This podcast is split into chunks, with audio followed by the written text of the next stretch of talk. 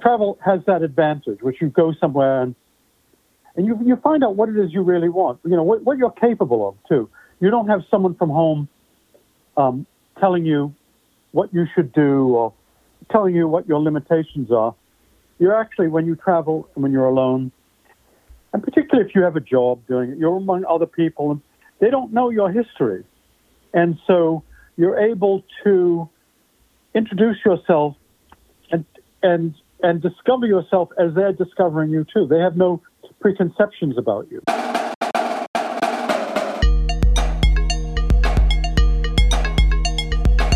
Welcome to Deviate with Rolf Potts. Today, travel writing legend Paul Theroux comes back on the show. This season of my podcast features interviews with writers I quote in my new book, The Vagabond's Way, and I quote Paul Theroux in 10 different sections of the new book. Paul Theroux revolutionized the travel writing scene with his 1975 bestseller, The Great Railway Bazaar, and he's written nearly 20 other travel books since then, exploring nearly every corner of the world with his writing. You might recall we talked about his essay collection, Figures in a Landscape, on this podcast in 2018, and he came back on the show to talk about his Mexico travel book, On the Plain of Snakes, in 2019. But I quote Theroux again and again in The Vagabond's Way, less because he's so prolific as a travel writer than because he's so aphoristic and insightful as a travel writer. Indeed, he doesn't just report on distant places. He has a great way of evoking the experience of immersive travel, its ambiguities and annoyances, as well as its joys and epiphanies.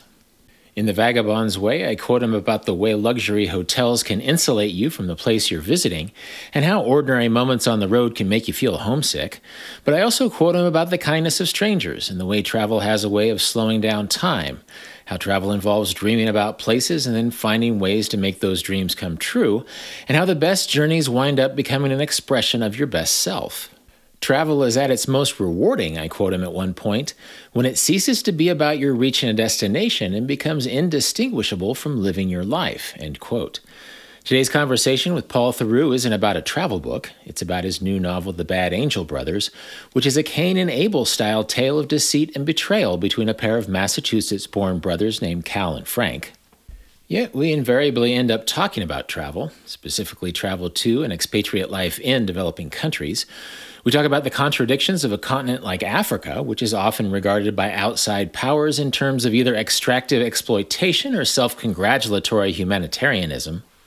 We talk about how it's complicated to make ethical sense of an enterprise like cobalt mining in an age when cobalt is an ingredient in the smartphones we use to find and share information about the world. We start by talking about brotherly conflict as a classic trope in literature. Let's listen in.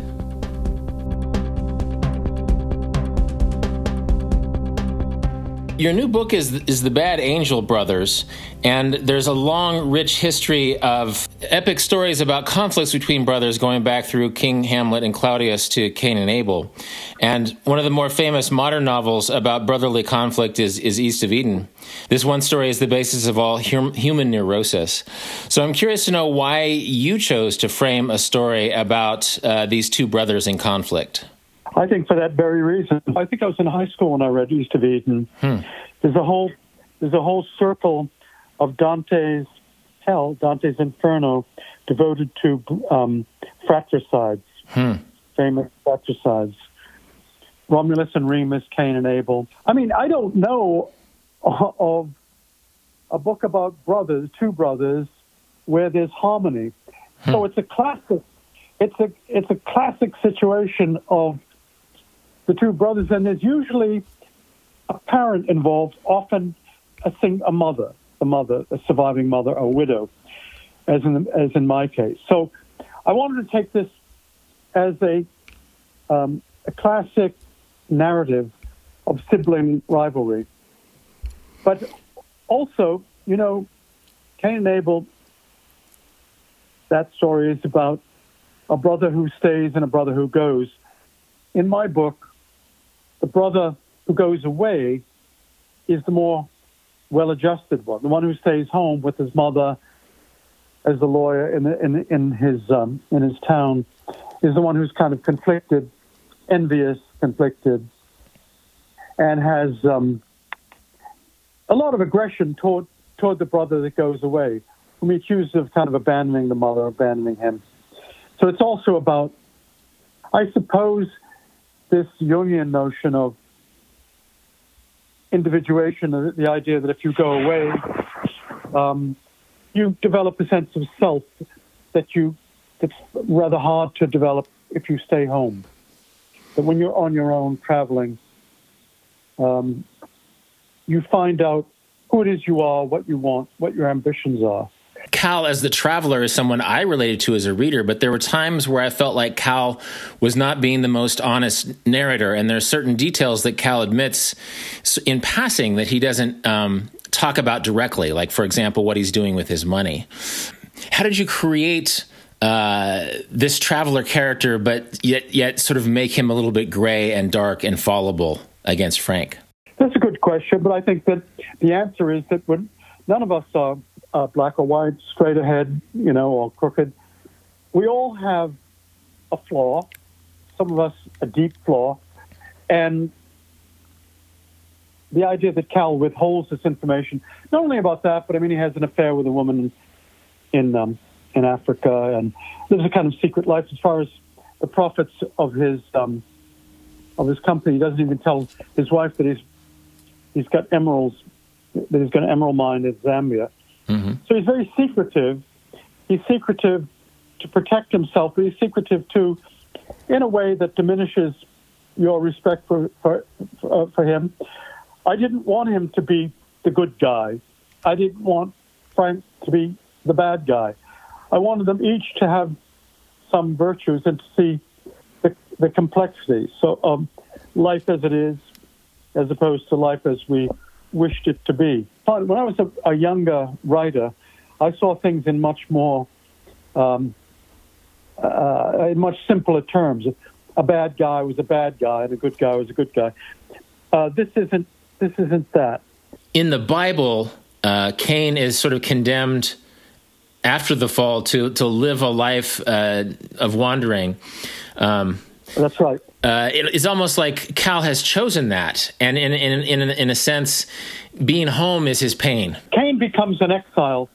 Cal, on the other hand, goes away not to exile himself, but to find out what his ambitions are in life, and find out to be among other people. I did that. I mean, I'm sure you did too. That travel has that advantage, which you go somewhere and you find out what it is you really want, what you're capable of, too.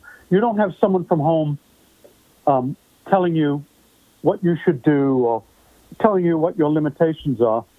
You're actually, when you travel and when you're alone, and particularly if you have a job doing it, you're among other people, and they don't know your history.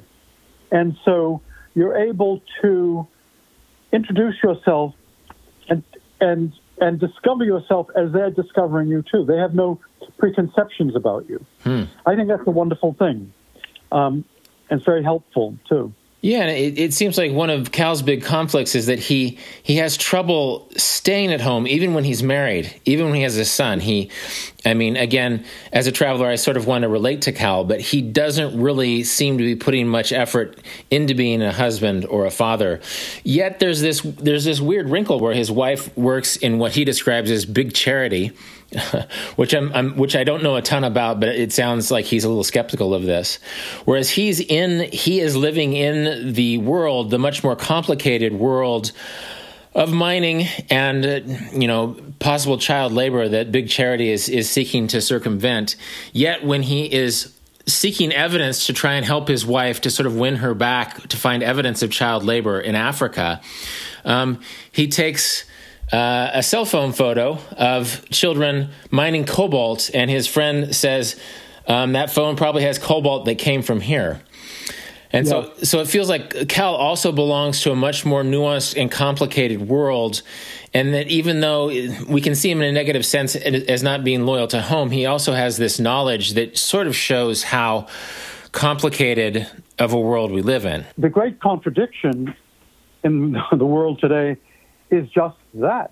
It's just that all cell phones, a lot of batteries have cobalt in them, and cobalt only comes from very, very few places, and very little of it is mined ethically. But you know, I think about this a lot. I mean, your iPhone is assembled in China by people who are paid a lot less than they would be paid if they were made in the United States.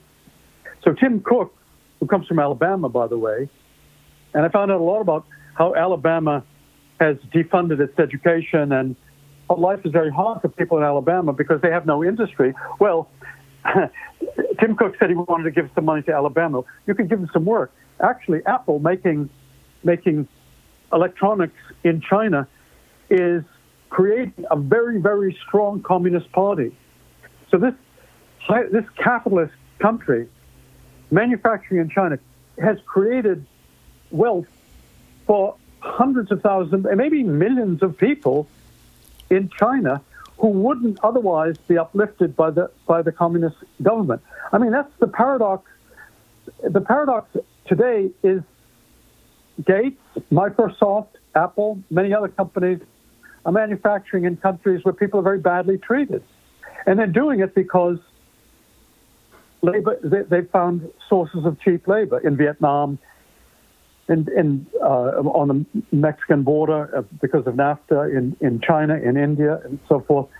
And in a way, the guy pointing this out to us can say, by the way, you've got cobalt in your phone. That phone is a moment of recognition for him, a sense of reality. Most of the stuff you buy at a big box store or Walmart or, I don't know, name a store, is made in China.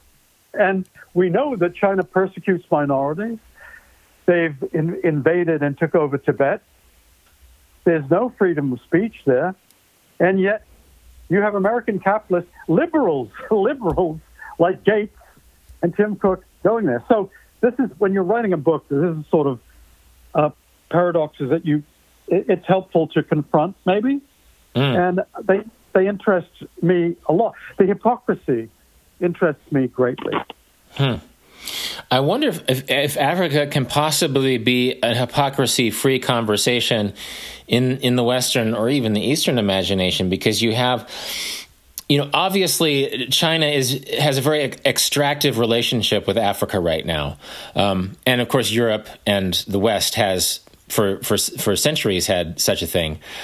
But at the same time, and you've been very critical of sort of this big charity, this sort of charity industrial complex, which has sort of characterized in recent decades the West's relationship to a place like Africa, where celebrities fly in with sort of Band-Aid cures for the problem. I'm just curious to know where the charity versus extractive capitalism trains are going to meet or diverge or crash. That's a good question. I don't have the answer, but I would say that one of the ways that people can be lifted out of poverty is to give them work. Give them, you know, you don't give them money or a soup kitchen. You actually create a purpose. Charity is a wonderful thing, and it's a necessary thing, but it doesn't hold a candle in terms of development to having industry, to having work. And the proof of that is American industry in China. If all of China's prosperity is due to investment. Hmm. Investment by the West in China, in Hong Kong, in China, but also in India, in Thailand, in Vietnam. Very little. I mean, do you ever hear of there's a charity in the States that's sending money to China? I haven't heard of one. Hmm. Yeah. I don't know of one. I don't think there is one. Do you ever hear of someone saying, well, let's collect money for the Chinese? No, you don't. Hmm. I would say it's because the investment in China has been so great. What about investing in the United States? When you say that, people say, well, you know, it's cheaper to make things in China. So that's the paradox. You wouldn't find cheap labor in the United States, and most of these places close because of either unions or because the cost of labor. Mm. But I mean, that's also the cost of doing business. It's also, we'd have to pay more for these things. I know all those arguments, but Trump was going to do something about it and did nothing. No one's done anything about it. And as a matter of fact, writing about Mexico, what I discovered was the same thing, NAFTA. NAFTA was just a way of American companies finding cheap labor in Mexico, on the Mexican border. You go 100 yards over the border and hire people for one-third of the salary that it would be in Texas and Arizona or New Mexico. You know, go 100 yards over the border and then work for a lot less. That's what it is. It's the capitalist system. So people say, well, that's capitalism. Also, it's a way of impoverishing people by removing the manufacturing from taking work away from them, and then exploiting people for their low wages. These are factors that I touched on in The Bad Angel Brothers, but I didn't explore them. I just, these are just mentioned in the book. But they interest me a lot. I'm an old man. I've traveled quite a lot, and I've seen a lot of injustice in the world. And at the moment, I don't see it improving. I don't see the system improving. All I see was that we've made China very, very strong. We made China into a very strong enemy. China in Africa is behaving like colonial power. China's not in Africa to uplift people. They're to exploit it and to find products that they need. The Chinese have bought a lot of copper mines. They're into cobalt in the Congo, and they're even, they're farmers in Africa. They own farms. They're growing food, exporting food. So I don't see how the Africans benefit from this. I've been involved in Africa for 60 years, almost 60 years, 59 years. Mm-hmm. I was in the Peace Corps in 1963. So this has been on my mind all that time. I mean, how do you help people? Malawi, the country that I was in, had 3 million people in 1963. It now has, over 20 million people. Well, there's 23 million people in Mexico City, so you could say, well, that's not bad. But actually, Malawi doesn't have sufficient resources to feed this number of people, and they always need foreign governments to prop up their economy. So they're in a bad way, but I don't know how the situation is improved. Some people say revolution. That's a very tempting thing, but it hasn't worked that well in other places in Africa where they've overthrown the government. So I think, I don't know. People need to be inspired, and I think investment is one of the ways of doing it. Even when it doesn't seem like it's going to benefit the investor that much. Phil Knight makes Nikes in Vietnam. I don't know whether he makes... Is any Nike product made in the United States? I don't think so. So why? Because they'd be the profits wouldn't be as great, or they'd have to charge a lot more. So for us to have cheap goods means exploiting other people. In my novel, I tried to suggest this, but because Cal is the traveler, and traveling the world, he sees the injustices and how children are working in mines and how people are used. And you see in the extractive industries, in mining, a lot of it's technical, but a lot of it needs just manpower and women too.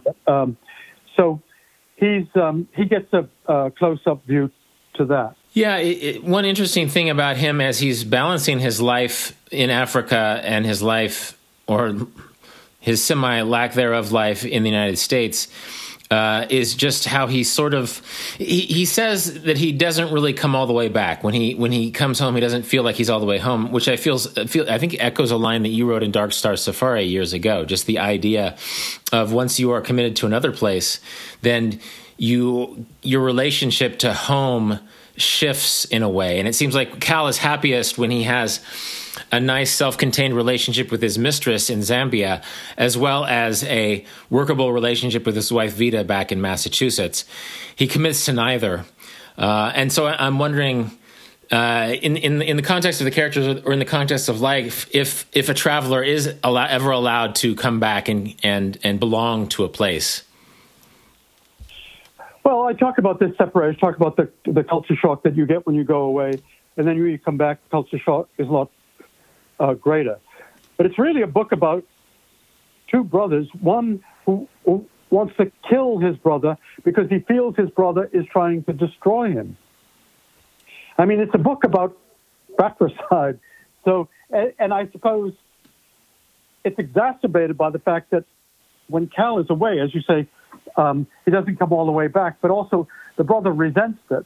Frank, who stays home, resents that. You've written before about how one advantage of a travel book is that you know how it's going to end. Did you have any sense of an ending in mind when you started writing this? I mean, these brother conflict novels and narratives often have an inevitability to them. Were you writing toward an ending, or were you sort of writing your way into how it felt like the characters were revealing themselves and their actions towards each other? I think the latter. I think the way you put it, which is working toward a conclusion of which I was completely unaware or not completely aware. And I think that's true in general with novels, that you really don't, I mean, unless you're a hack or a genius, your work, a writer is working toward a conclusion which isn't clear at the outset, but slowly becomes apparent as he or she is writing. And I think that's why you keep at it. It's the most difficult part of writing, because you sit down every morning thinking, now what? Where am I going with this? And then it kind of catches fire. And the next day you start again and think, where am I going next?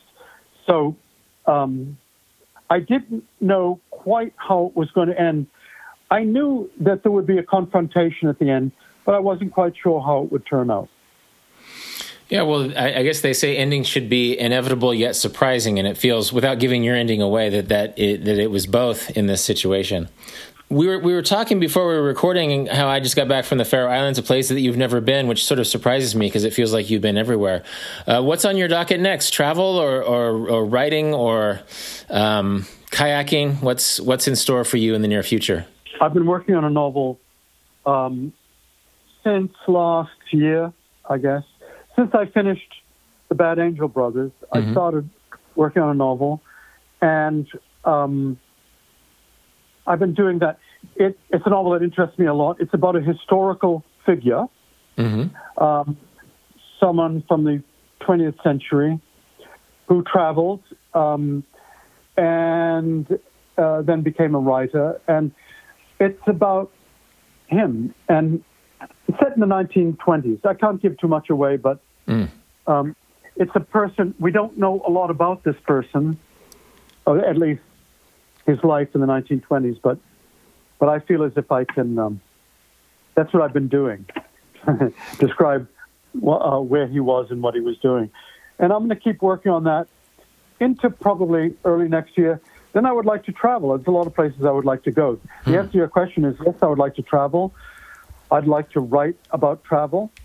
I would like to go back to places. I'd like to go back to Africa. I'd like to see China and India again. I would like to go back to Mexico. I've been traveling road trips in Canada during the pandemic.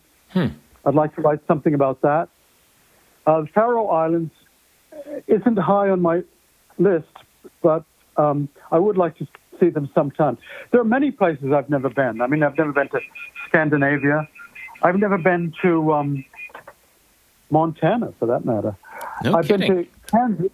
I've just driven through Kansas. I've never really looked at Kansas, so I've read a lot about it. I mean, I read this wonderful book by William Least Heat-Moon called Prairie Earth.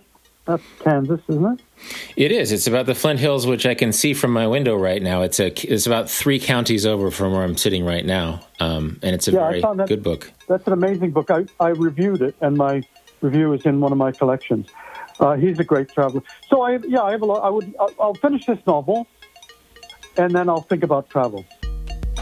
This has been Deviate with Rolf Potts. More about everything that was just mentioned, including information about Paul Theroux's newest novel, The Bad Angel Brothers, can be found in the show notes at rolfpotts.com/deviate. And as always, you can contact me with insights or questions at deviate@rolfpotts.com. This episode was produced by Cedar Van Tassel, who also does the theme music. Thanks for listening, and I hope you tune in for future episodes of Deviate with Rolf Potts.